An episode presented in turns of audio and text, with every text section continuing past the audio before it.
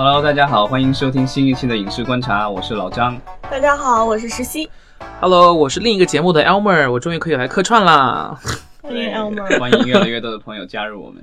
对然后我们之前之前的节目，我想说一下，就是大家听完之后觉得我们很尬聊，原因是因为就是老张是嗯我们公认的行走的冷知识，然后他 说各种冷知识的时候，然后我们就我们在不说话的时候都是在呆呆的看着老张，所以就完全入戏了是吗？就特别冷，就听出来效果，就好多人说啊，好尴尬呀。其实就是我们今天节目，如果是老张自己在说，我们没有回应他的时候，大家就可以脑补一下我们的表情，就是很崇拜拜的看着老张同学。对，其实真的是大神在说话的时候，下面特别自然的安静，就是这样子的。早说这个今天讲冷段子，我就该准备好了。那我们可以立马切换一下，直接讲冷段子好吗。今天老张准备的是一个大家基本上最近那个都都在那个谈论的一个事儿哈，嗯是那个呃电影公司的这个并购。嗯，尤其是最近，呃，国内的话，其实出了一个大新闻，嗯我觉得是影视行业从业人员应该都知道。对，那个阿里阿里收购呃万达电影的部分股份，对，是阿里和那个文投控股。对呃，阿里应该是算第二大吧，文投应该是更大一些，收购的股份更多一些，然后阿里呃阿里是第二大。对，嗯，这个具体的数字是呃七十八亿元嗯人民币，对是，吧？然后是对百分之十二点七七的股份。嗯，嗯，谁数学好？算一下，难道不是大神吗？大神数学应该是最好的。我们就知道了，但万达电影值个几百亿了。对，大家自己回去自己算一下吧。对应该是看上了万达旗下的影院啊，就是咱们中国最大的万达院，线。那个万达电影其实是在深圳的一家上市公司，然后啊、呃它其实主要就是那个院线，因为那个就是万达影视的话，嗯。还并没有并入这个万达电影，当然这个是有计划，之前已经公开宣布过，嗯。只是说这个就是在万达整个旗下的话，它其实还包括了有海外的一些产业，并没有嗯。并入这个里面，比如说 AMC，然后还有那个就是啊，其实 AMC 已经算这个万达电影的一个子公司了，对是。对，但是那个传奇影业的话，就是还并没有并计划说是要并入这个万达电影这家上市公司。对其实很多人都把万达影视和万达电影就是混为一谈啊，其实是两个不同的公司，不两个不同的主体，他们的业务发展也是部署也是不一样的。对，对万达电影下面的话，其实还包含了他们原来收购过的几家公司，嗯呃，包括那个现在是叫万达传媒，对吧？对原来是叫影时尚。对对，然后这个就是它其实是一个就是以院线以及院线相关业务为主的一个宣发公司应该是是不是？呃，影院主其实它最最主要的还是影院了。嗯然后那个其中还有就是影院的话，它有这个放映的，然后有这个就是一些贴片广告啊，跟这个，然后另外就是呃，其实影院它的这个影院之前咱们也聊过，万达的影院和其他国内的影院比较特殊不一样的一个地方在于，它有百分之它的影院百分之三十多的收入是来源于就是卖爆米花卖各种这个。对对对，其实其实其实在美国的所有影院就是靠这个为为为生的，对。它的电影票其实分成大部分都去了片商那里，呃，其实主要最赚钱的还是 concession。这一次为什么阿里和文投这个就是愿意投这个万达呃电影？其实我觉得这也是这两家公司呃在这方面是有一定的短板，然后希望是就是借助呃万达这个可能也是促，因为阿里我们知道有阿里影业，然后它这个文投文投控股，其实文投的话，其实它的一部有一个股东其实就是耀莱，然后耀莱我们知道它有那个耀莱有营业了，嗯所以这两家有自己的院线。对，然后嗯阿里的话之前也是有投资过大地院线。对，嗯哼，对，因为其实就是这些这些巨头的话，他们可能手上的资金很充足，但是就是是在院线的这个布局上面的话，其实是稍微起步有点晚。然后如果现在要赶上类似于像万达这样的巨头，就是在这个电影放映行业的这种巨头的话，时间上会要比较久，然后他们可能要投入的资金也会要更多，因为。万达电影就是就以原来叫万达院线了，他做这个就是电影院这个生意已经做了十几年了，嗯，如果没记错，应该是连续十年是全国的这个就院线的第一名。对，他们海外的他们在海外的 MC 也是全美第一名。呃，现在不是了，现在不是了吗是 Regal 了。哦，Regal 啊，对，因为 Regal 最近也也，我们之前也聊过，它也有一些更多的兼并购。嗯，对，这个就是就是大家都是要就是这些现在所有的这些娱乐公司之所以做各种投资、做各种兼并购，其实也都是因为就是要规模要上去，因为在这个市场上的话，如果你规模太小的话，你很难去呃造成足够的盈利，而且很容易被你的竞争对手给排挤掉。对。资源资源就无法分配了，对，嗯，所以就是说，其实关于国内的这个大新闻，其实大家呃，如果是在网上找很多文章，现在很多分析文章其实都有。嗯。所以我们今天呢，在我们节目里面其实就不多说，嗯不多探讨这件事。但其实我们我们还其实还可以提到的就是，其实那个前段时间这个另外的就是万达的一个投资，但它是万达商业，就是它地产那边它是接受了腾讯腾那边吗？对对。腾讯和京东还有那个苏宁对，这三家融创对。嗯。然后他们对它进行了投资，这个其实都是就是看中了这个万达旗下的这些，就是怎么说，嗯可以看得见、摸得着的资产。对啊，就是 IT 公司的话很有钱，然后但他们东西都是在云端的无形资产，对对对，在我们关心这个国内大新闻的同时呢，其实是想让大家看一看到底最近好莱坞都发生了什么。因为其实好莱坞也是最近风起云涌啊，嗯只是可能我们国内的呃很多听众朋友就是被这个国国内的新闻所这个呃吸引住了，就是嗯忘了看一看在同一时间美国发生好莱坞发生的大事情。所以我们今天这一期节目呢，呃，会重点聊一下在美国呃。今年年初，二零一八年年初，包括一七年年底开始发生了一系列的这个兼购呃兼呃兼并购，兼并购，有点像煎饼购，大家买突然很多的饿了。煎饼。对，呃，其实我觉得我们可以先从前一段时间，就是这是一个旧的新闻了哈，就是迪士尼收购福斯、这这个新闻开始说。那我们可以先聊一聊，大家知不知道在迪士尼收购福斯以后，到底就是有哪些新的？还其实还没有成功了，就是只是宣布了，然后还在运运在运行中，最理想的状态有可能是在今年的夏天，他们能够完成。嗯，那他对在这件事情发生之后，其实对整个的这个产业都是造成了非常深远的一个影响哈。嗯对，就是其实就是这个新闻出来了以后，然后我们就看到，其实有更多的公司也在商谈，就是说这通过兼并购，然后让自己能够壮大起来。因为你的竞争对手变成了这样的一个巨无霸，如果你还是那样的小的规模的话，那你很难去跟他竞争了。对对没错对，嗯，所以就是最近的新闻也有爆出来说，这个呃美国的 CBS 啊，就哥伦比亚这个广播公司嗯。和这个 Viacom 这两家公司呃有可能会这个合并。对，其实哇，那就是那就是等于说 NBC 和 CBS 要合并了。不是不是，Viacom 跟 NBC 没有关系。，Viacom 啊，对，呃，哦这个，Comcast 啊，Viacom 就是派拉蒙的母公司，对，就对。啊对对是这个这个 CBS 和 Viacom，其实他们两家公司原来就是一家，然后嗯。应该是表表兄弟吧，对，零哦零五年，零五年的时候，然后这个就是又分家了，然后成嗯为了两家单独的上市公司。然后现在的话，因为这个其他公司都在做各种兼并购，然后两家公司现在目前的这个股价据说是这个不是很理想，嗯，嗯所以他们也是想这个业务整合，然后能够让这个就是公司形成一定的规模效应吧。就是一加一，一加一等于二呗，大于二。了，就想的是对说一加一能够大于二，对。那很明显的一些一些可以在层面上看到触及到一些东西，就是说派拉蒙那些内容能很快的在 CBS 上更多的去观看了，更多的去触及到了嗯，对。电，台上，对，呃，其实现在他们也有合作，因为这两家公司其实他们的控股的控股方都是那个就是 Sumner Redstone，、嗯，就是这个他是那个在应该他是应该住在波士顿的一个传媒大亨，嗯嗯，然后现在年纪应该有九十多岁了吧？嗯。如果就是大家呃去年有关注一些跟呃好莱坞的这些公司相关的新闻，就去年这个呃就是 Sumner Redstone 就是有有很多比较负面的新闻，对对对，就是就是呃，其实他是恶意收购了，他不是恶意收购，他主要是因为他年事已高，然后嗯，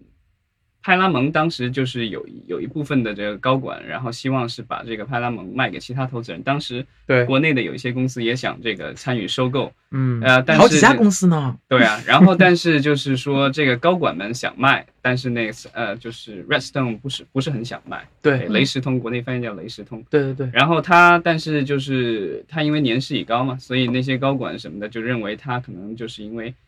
脑子不是很清醒了。对对，但当时就是已经快弄到就是要对簿公堂了，就是说他们希望的是说法院能够指定医生，然后鉴定他的精神状态，然后看他是否还有独立的行事能力来来为公司做决定。对，其实当时那个派拉蒙呃跟 Viacom 也掀起了一阵腥风血雨啊，就是呃派拉蒙的前 CEO 还有这个 Redstone 他女儿的这么这么一个权力的这么一个争夺战，其实当时爆出来的新闻也挺多的，天天上头条。对，就是就是类似于这个，类似于咱们的这个宫斗吧。对，真的是宫斗。对，对然后到最后结束的时候，就是当然是这个雷士通家族这个战胜了胜出然后最后这一一批高管也都离开了。嗯然后所以现在他们现在是说对这个两家公司都有绝对的掌握了，所以也是说，这其实这一次的这个两家公司上市公司的并购也是由这个雷斯通的女儿这个 Sherry 呃 Redstone 在主导这个事情。对雷斯通家族，其实我们很多中国听众不是特别了解，是因为大家中国听众一般来说是知道这个传媒大亨默多克。对，其实对于雷斯通这个人物不是特别的了解哈，但是我查了一下，我才发现这个人物真的是一个传奇式的人物，嗯，而且他自己出了一本自传叫《Passion to Win》，就是这个。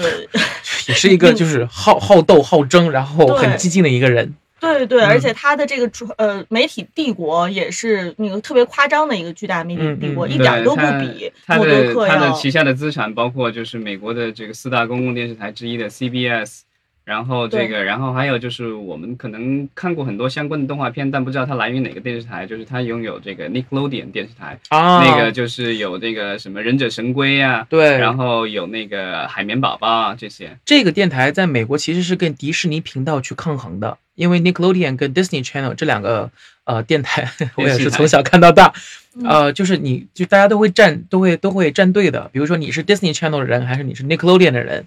这个都会打得很厉害，从就一开始的时候就是个非常强劲的对手，还有其实我们很熟悉的 MTV，嗯。嗯。对，然后还有就是可能大家如果看一些喜剧类的这个节目的话，就是这个 Comedy Central 这个喜剧频道。嗯。这个在这这个其实都是这个就是呃 Viacom 旗下比较是受欢迎的一些资产，嗯。嗯，然后还有就是 Viacom 旗下的这个派拉蒙，对。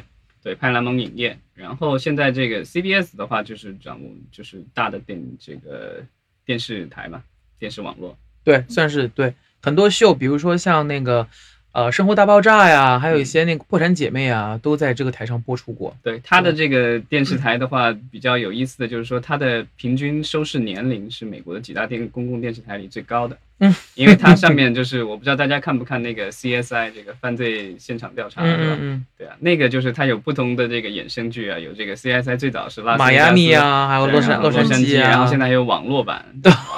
有各种版本，对啊。然后这些这些剧的这个一个特点就是它的收视好像主要是这个好像是五十岁以上的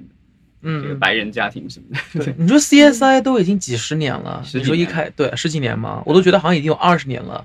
你对你，比如说你从一个少年开始看，你现在都中年了。对，两家公司好像合并了以后，据说是呃年营收可以达到两百七十亿美元，当然比迪士尼还是要少，但是会嗯就会相大大很多的一个公司。然后这个雷斯通，这个我之前看过一个书是讲派拉蒙的那个书，其实有提到他当年为什么收购派拉蒙，这也是很有意思的一个事情。嗯就是说这个当年呃他其实是开这个电影院的，他的那公司叫 National Amusement。嗯，他爸就是开电影院发家的，他们就是这个家族是电影院起家的，然后那个就是他其实是用这家公司同时控制了 CBS 和 Viacom。然后他当年开电影院的时候，因为这个派拉蒙是电影公司嘛，要跟这些就是各个院线啊这个搞好关系嘛，各个电影公这个电影院公司。然后所以他当时呃他的回忆就是说，当年就是好莱坞的几大电影公司里面，就是大家对他都是爱理不理，就只有派拉蒙对他最这个最好。嗯然后后来那个派拉蒙要卖的时候，他觉得他记得这帮人对他还不错，所以他当年就是花钱把他给买下来了。哦，原来是这样子的。对，然后他买下来了以后，那个就是他最当时最关心的一个项目，就是大家可能会特别熟悉的一个电影，就是他当时说买下了这个派拉蒙以后，他一直就是问派拉蒙的，当时是那个 Sharon Lansing。好莱坞第一个这个女性的这个就是等于大电影公司的这个高管高管，这嗯等于是一把手了。Head of Studio，对他当时一直接到这个 Redstone 的电话，雷士通给他一直给他打电话询问一个项目到底怎么样怎么样，就是我们后来大家非常熟悉的这个《阿甘正传》。哦，对，因为他当时他其实就是说，他虽然是一个所谓的商业巨子吧，但是他对公司的运营以及具体的项目其实也有关注的。嗯就他是有个电影情怀跟电影电影那个情愫的一个这么一个人。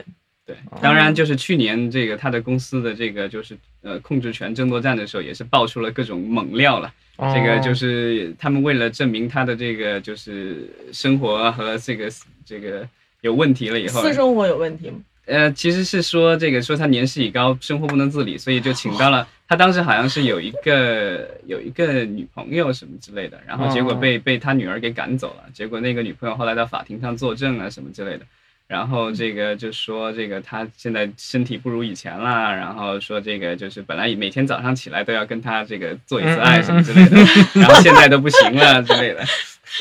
这些这些爆料其实也并没有什么用。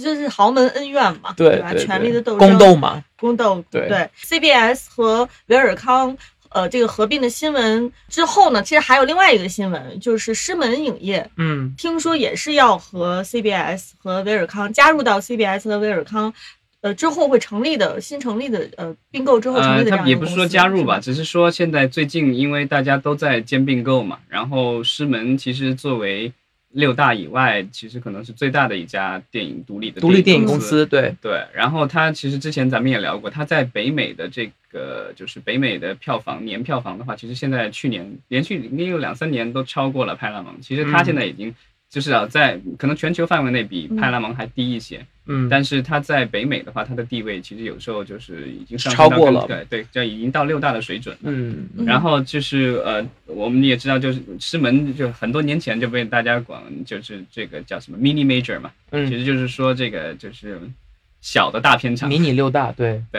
然后这个它的这个目前的市场估值，据说是大概七十亿美元左右。嗯所以这种你想，这个迪士尼收购那个福斯的这个电影资产的话，有五百多亿，嗯，然后这个才七十亿，其实是嗯相当廉价的。但是这几年这个狮门也是有一些比较大热的电影和电视剧，对吧？有，其实狮门它很大程度上它的估值并没有这些老牌的电影公司那么大，还有一个原因是它的 property，就是它没有制片厂，它在 Santa Monica 的中心其实是一个就是一栋楼而已，然后它并没有像福克斯啊或者派拉蒙啊，呃这样有它的自己的一些制片厂，还有这些 sound stage 这些东西是嗯没有的，嗯嗯，所以在估值上面也会有一些那个，但那些可能都不是太值钱，因为固定资产固定资产我其实 IP 值钱。对，固定资产其实不是很值钱，因为之前那个福斯被迪迪士尼收购这个新闻出来的时候，他说，呃，他们在这个 Century City 的这个、嗯就是福斯的这个片场，嗯呃，估值的话大概只有七亿美元。哦。对，那还有个原因，可能就是它是比较新的一个一个呃一个电影公司，它并没有像呃环球啊或者是派拉蒙这种百年公司这么多 IP。嗯，它的 IP 它是九十年代起家的，嗯狮门其实，对，嗯、加拿大的一家公司，从加拿大起家的对，啊。它原来是做低成本的恐怖片、嗯惊悚片，嗯然后嗯最早其实让我记住的那个就是呃，我不知道大家有没有看过，就是那个是叫 Cube。对，这 Cube 是一个系列片，然后当年是属于这个低成本。它其实情节很简单，说的是一群互不相识的陌生人，然后突然在一个空的一个一个方方正正的屋子里醒来。啊，嗯心慌慌。对，然后这个，然后他们醒来了以后，发现这个，然后这个就是他们想逃走，然后各个方向都有出口，但是他发现就是到了不同的出口，到另外一个房间里面的话，就会有各种机关，然后就是他们要想办法逃出去，然后也不明白为什么自己在在一个这样的一个地方，是一个呃悬疑的这个恐怖片。嗯，这个听上去很像是我们上次聊的那个 Blumhouse 的他们的感觉类型是吧？对，低成本惊悚恐怖嘛。对，当然就是呃之后的话，师门就是越做越大了。嗯他后来也和我们的这个就是知道的这个顶峰影业 Summit 合并了。嗯啊，然后这个成为了一家稍微比较大一点的电影公司，然后现在也是在做一些稍微成本高一点的电影，对像之前的这个《饥饿游戏》，然后还有就是顶峰之前做的那个呃《暮光之城》，对对，这些都属于就是大大一点的系列片。然后有了这些大的系列片以后，他们现在其实也在拓展主主题公园的这个，然后好像他们在香港其实已经有了一个主题公园了，但是是以 AR 跟 VR 为主的这么室内的一个主题公园。对他们要嗯做一个，我记得他们至少我听说的有有两个，一个是这个跟呃饥饿游戏有关的一个主题公园，我忘了是不是在东南亚还是在在在中东。嗯，然后另外还有一个主题乐园，好像是应该是跟暮光之城相关的吧？对这个应该是他们就是手上最大的两个 IP。他们在嗯迪拜也会，我不知道现在也并是不是已经建成了。迪拜弄了一个就是跟很多公司合作的这么一个很大的一个主题公园，然后呃，然后我知道狮门在里边有专属他们的一个区域，就狮门的这么一个区域在迪拜。对，就是它虽然是这个就是在加拿大起家，但它现在主要的业务其实是在在在在美在美国了。对，对，然后它也是一家上市公司。嗯，狮门其实还有一点非常厉害的地方，就是他给他给 Netflix 还有 Amazon 做了非常多的优秀的美剧，对，他做美剧的功力。力是非常强大的。虽然大家好像停留在它是一部它是一个电影公司，嗯，所以其实看上盯着狮门的有很多公司，包括 Amazon，然后包括 Verizon，然后包括我们刚才提到的中国的很多公司，中国的，我觉得一下子现在这种政治环境以及就是政府监管的话，我觉得不大可能有公司嗯。能拿得出、呃接近一百亿美元，然后去在外面投资一家这样的公司。对，对，所以就是我们说在呃好莱坞，其实已经有很多公司盯着这个呃 Lionsgate，看看有没有可能跟它有这个兼并购。对啊，因为亚马逊的话，我觉得其实如果亚马逊去收购狮门的话，其实还比较合适，因为现在亚马逊的话，他们就是也电影也会走院线，嗯，对，然后就是它其实是需要有一个这样的就是院线电影的发行和制作团队。另外，亚马逊现在也想就是加大电剧的这个制作，然后对狮门其实有一个比较强大的一个剧的电视剧组，对，对他们不但做剧，然后也做综艺节目，所以其实这个业务其实对亚马逊来说是很有帮助的。嗯。没错。对，亚马逊最近其实也是宣布了这个，就是他雇佣了这个 NBC 的这个就是呃 Jennifer Salk 作为他们这个就是亚马逊这个片场的这个头。老大，对，因为之前的亚马逊的那个片场的头那个 Roy Price 因为这个性丑闻的事这个事情，然后就是从这个亚马逊离开了。嗯，所以现在新的这个制片厂老大是一位女性，嗯，对，因为他们这个之前的男性，因为这个男性领导，然后因为这个性性骚扰的事情，对，然后离开了以后，然后所以他们之后就是据说是这个寻找这个新的这个这个片场的头的时候，就直往女性上面找。这个我觉得这是这也可能是去年这个一系列的性丑闻爆发以后，可能就是在这种就是电影公司高管职位上，对女性这女性的话，可能可能是敞开了更更大的一扇门的。对对，给提供了更多的机会。对之前的这个就是 Weinstein 公司，然后现在好像就是在谈的各种收购，也是就是说主要是以这个女性为代表的一些这个企业家想要收购，然后之后也是想说嗯让这个 Weinstein 新的 Weinstein 公司能够有更多的就是女性管理者。嗯，嗯，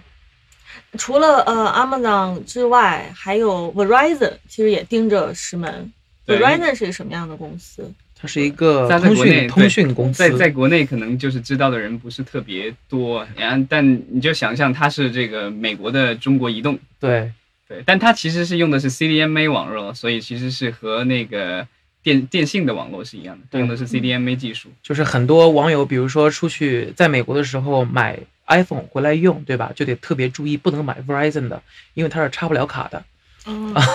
对。那对于狮门来说，其实 Ver- Verizon 他们这个通信通讯业务对狮门影业的业务来说有什么帮助呢？它其实是跟那个 AT&T，就是美国电话电报公司收购这个 Time Warner 是一个道理。，对，就是说它有渠道，它有，其实它是除了一个电，它 Verizon 除了有这个手机以外，它也有宽带，对。嗯。然后他也他收购了这个电视还雅虎打包，他也，收购了雅虎，他有网站，然后所以他也有制作一些数字内容。那如果他现在有一个这样的像师门类似这样的，就是有一个等于说是内容工厂，源源不断为他输出内容的话，他可以通过这个就是打包，可以通过他的手机啊，通过他的宽带啊，嗯就是还有它的这些网站，可以输送给这个它的用户。嗯其实是有一个渠道。对，有一个很重要的那个竞争点，就是 AT&T 跟那个 Verizon 都是有线电视的那个提供渠道。就是美国人其实如果不现在来说的话，不买那个 AT&T 的 bundle 的话，就是买那个 AT&T 啊，就是买那个 Verizon，就是他们两个人，一个是 Fios，还有一个是 AT&T Now，就他们会，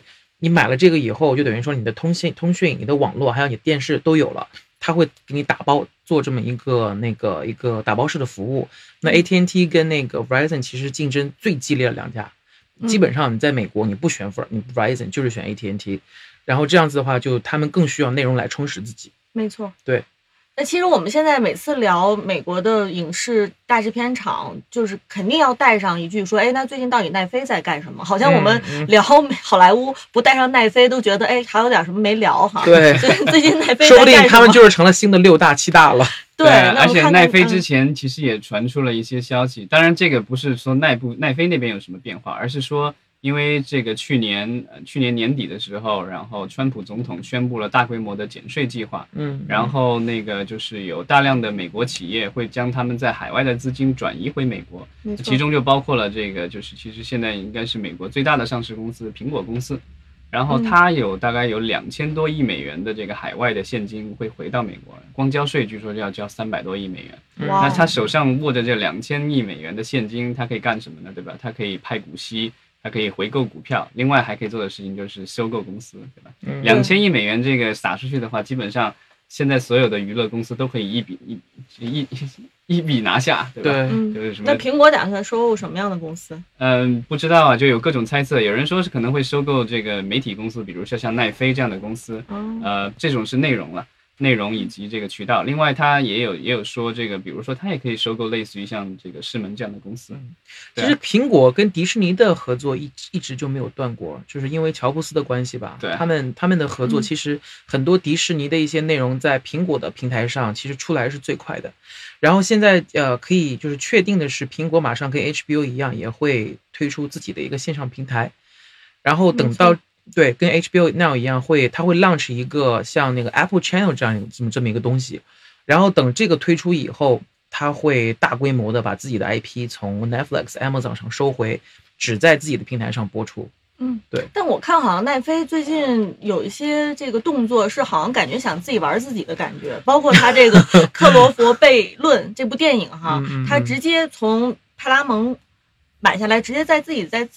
平台上就放了。对，之前嗯好像跟那个那个威威尔斯呃史密斯也合作了一部电影叫 Bright，对，光亮。对对对，然后也是直接没有房源线，直接在网络上放了。但那个电影不一样，那个电影是当时这个《Bright》这个电影的话，当时是那个导演 David Ayer 和那个就是威尔史密斯合作了那个就是自杀小队，哦哦对，哦，就是呃 Suicide Squad 之后，然后两个人重呃又再次合作，然后做了一个，他们等于是做了一个组合，然后有这个项目，有有有有剧本，然后有这个有有导演，有明星，然后这个就是当时是让几家公司来竞标，嗯然后当时奈飞就是以比较好的条件了，就是以大概整个整个规模好像是九千万美元的一个投资，然后其中就是这个导演和这个呃演员的这个酬劳的话，它是好像是一次性的买断的。然好，嗯据说是威尔史密斯可能是有拿到了一千多万，接近两千万美元就这这个片酬，嗯。另外导演也是就是拿到几百万美元的这个片酬，嗯，所以这个是一次性买断，然后等于是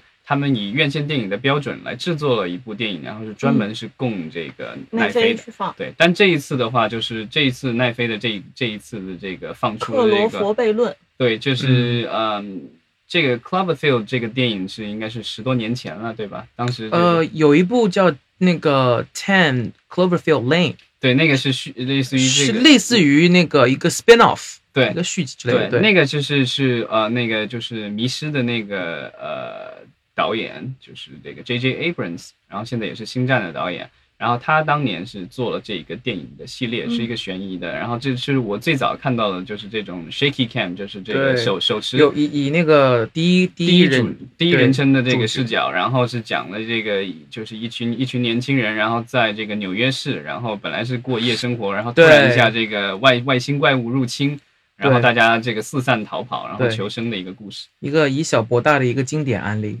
对，嗯然后嗯，现在的话就是本来这个续集是派拉蒙拍的，然后里嗯面其实呃还有这个我们的章子怡在里面有出演。对对对，对，电影我还没有看过了，但是之前这个电影其实是一直是好像是一个很神秘的片子，因为 J.J. Abrams 是一个就是特别喜欢卖关子的一个导演。嗯，然后他的这个项目，虽然这个不是他导，是他监制，但他的所有的项目都是这个很神秘。然后之前也是用了另外的一个名字叫 God Part 呃 God Particle，就上国内翻译叫上帝粒子，嗯然后大家都以为是另外一个电影，对啊，然后但后来就发现这个其实是这个 Cloverfield 的其中的一个续集。嗯嗯对，然后这个电影的话是，呃，派拉蒙之前已经拍好了，本来是要上院线的，至少在一个月以前，当时有传言说奈飞可能会拿下这部片子，但是呃很多人还是认为这个电影可能还是会在四月份上院线的。嗯，对嗯，然后但是奈飞是花了五千万美元，对，是据说是花了不少于五千万美元。然后这个，但是他花多少钱都不是很重要，他重要的是这个，就是说他是怎么去宣布这个电影的。比如说前前两周就是那个美国这个一年一度最重要的这个电视是盛，就是盛举这个超级碗，嗯，在超级碗的这个就是美国职业橄榄球赛的这个决赛，然后在这个上面就是各家公司都会卯足了劲，然后放各种各样的这个电影的广告，对吧？嗯。然后这个就是亚呃，这个这不是亚马逊了，这个奈飞奈飞也是放出了这个就是克罗夫悖论的这个这个电影的广告，但是在电影的结束这个广告的最后，大家告诉他今晚大家就可以上奈飞可以看，嗯，全场就立马疯了。其他的都是说这个就是几月几号在电影院是吧？对对对然后然后结果这个就是属于直接就告诉你今晚就可以这个就比赛结束以后就可以直接上网看，对，其实我觉得奈飞特别聪明，他其实之前也考虑过院线的一些发展嘛，嗯。但是后来发现，就是他们的那个订阅人在不不停的在那个增长，而且现在特别是就是 millenniums，就是那些新兴代，就是二零零零零后的千禧后那些这一代，都特别习惯于在那个呃电脑上、iPad 上看这些新的一些内容，不愿意去那个电影院了，因为这个东西对他们来说成本太低了。嗯嗯，所以我觉得他们走这条路，而且现在也完全没有人任何人跟他们竞争。嗯所以，我我是觉得奈飞做这么一个动作，就是他在超级碗上面放的这个广告，其实它的这个宣传意义大于。呃，他真的认为这部电影是一部好的电影，因为很多人、很多中国观众其实也通过很多渠渠道已经看了这部电影了，因为他上奈飞，其实在中国这个资源很快就出来了，是吧？大家都看了，看了之后就觉得，哎，这个电影好像也就是一很一般嘛，不怎么样。所以我其实还还在奇怪，说奈飞他决定哪部电影作为他在超级晚上做广告，他为什么选了这一部电影？因为我觉得是受众问题。因为嗯。其实看这部电影的一些人是偏直男，然后偏那个 IT 男或者是宅男比较多，而这些人一般超级晚的观众，超级晚的观众，这些人都会那个涵盖到。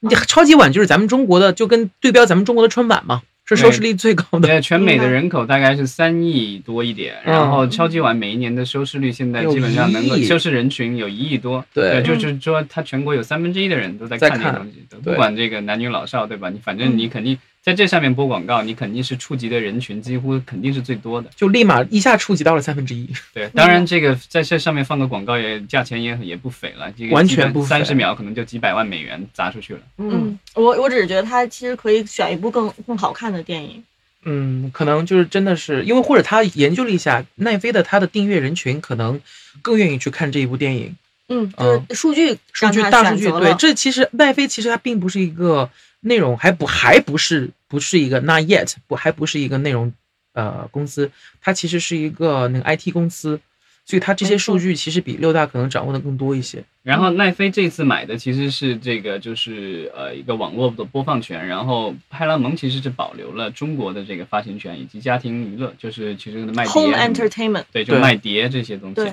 对其实卖碟这个东西在中国是不是已经没有这个市场了？大家都没对在看碟了，而在这个东西在美国还是整个电影的三分之一的收入。嗯呃，现在还有吗？应该没有了吧？还是有。对，因为是这样子的，因为它三分之一的收入不是只只呃只去卖这个碟，它还要算上 VOD、TVOD 啊，对啊，这个这个就是说点播，然后电视点播，对对对，还有就不算 Netflix 和 Amazon 的，它还有这么一些，这个是属于 Home Entertainment，嗯对，还是属于整家个电影的三分之一，对，嗯，这个很有趣。咱们中国完全就没有了，没有碟片这个事儿了。就你别说碟片，其实现在连那个硬盘都已经快被淘汰少了对因为大家其实就是硬盘都不需要了。嗯，很久以前的乐视盒子其实就是一个一个很大的硬盘，然后你可以下载那个电影，因为当时那时候的网速可能还不是特别好，嗯嗯，嗯所以就是下载下来以后，然后后来再看。对，那样可能观影的这个体验会好一点。那现在基本上因为大家宽带就是网速已经提上来了，对。所以现在就是属于就是可以直接这个点播就好。嗯嗯嗯，没错，那我们呃，其实，在最后呢，我们从这个好莱坞，我们要不要再回到呃，我们中国国内有另外一个新闻，其实跟这个呃公司是相关的哈，就是东方梦工厂。嗯。其实它东梦本身本来是呃好莱坞的公司，在中国成立的一个分公司分公司。对，嗯，其实是合资公司了，原来是一个合资公司，然后中方是百分之五十五，美方是百分之四十五。美方的话是这个就是梦工厂了，DreamWorks Animation 就是梦工厂动画。然后中方的话是这个黎叔为领导下的这个华人影视文化基金，嗯然后他们就是做了这样的一个合资公司。然后当初成立的话是说，呃，想要这个开发呃，就是有中国特色的，但是是呃有好莱坞技术的这个世界性的，像全球发行的这种呃动画电影嗯以及其他的一些就是影视剧吧。然后之前这个他们联合出品过那个就是《功夫熊猫三》，嗯，对，那个在全球的票房也有四亿多美元吧，就还、嗯还不错。是一个成功案例。但是就是当时也是没有达到这个东方梦工厂的预期，因为当时呃市场的预期可能是说呃，因为它第二部在国内上映的时候，呃，当时影院还没有那么多，但好像已经做到快一亿美元的票房了，嗯，所以他们想的是说第二这个第三部，然后因为是一个合拍片。然后就是中国元素更浓，然后有更多的中国演员参与，所以他们当时想的是说能够达到就是二十亿，但是就是很不二十亿人民币，对，在中国的票房希望能那达到二十三亿多呗，美三亿多美元。对金。，但是最后只是做到了十亿出头。嗯，对嗯，但是最近这个东方梦工厂已经变成中国的全资的公司。对，它只是但特别改成了什么？特，它特别特别有意思的是，我看了它发布的新 logo，它的英文叫 Pearl Studio，哦，就是不叫 Oriental 珍珠工厂是吗？对，就是可能跟那个，因为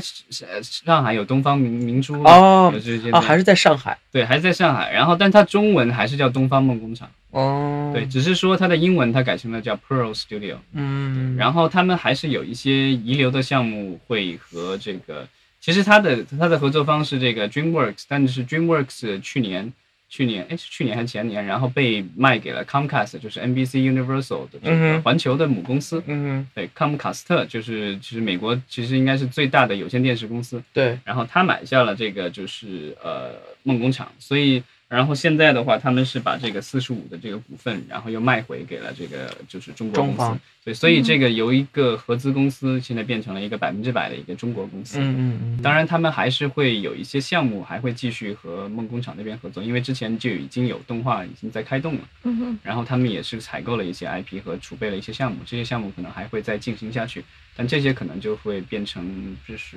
我觉得可能更多的是呃针对于中国市场的一些项目吧。嗯嗯。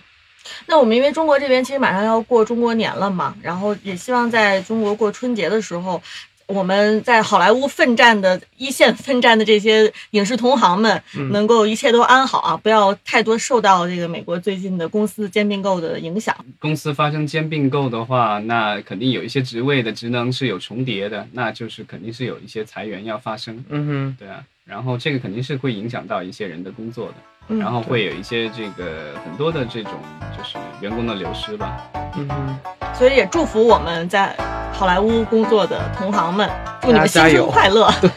不被裁员。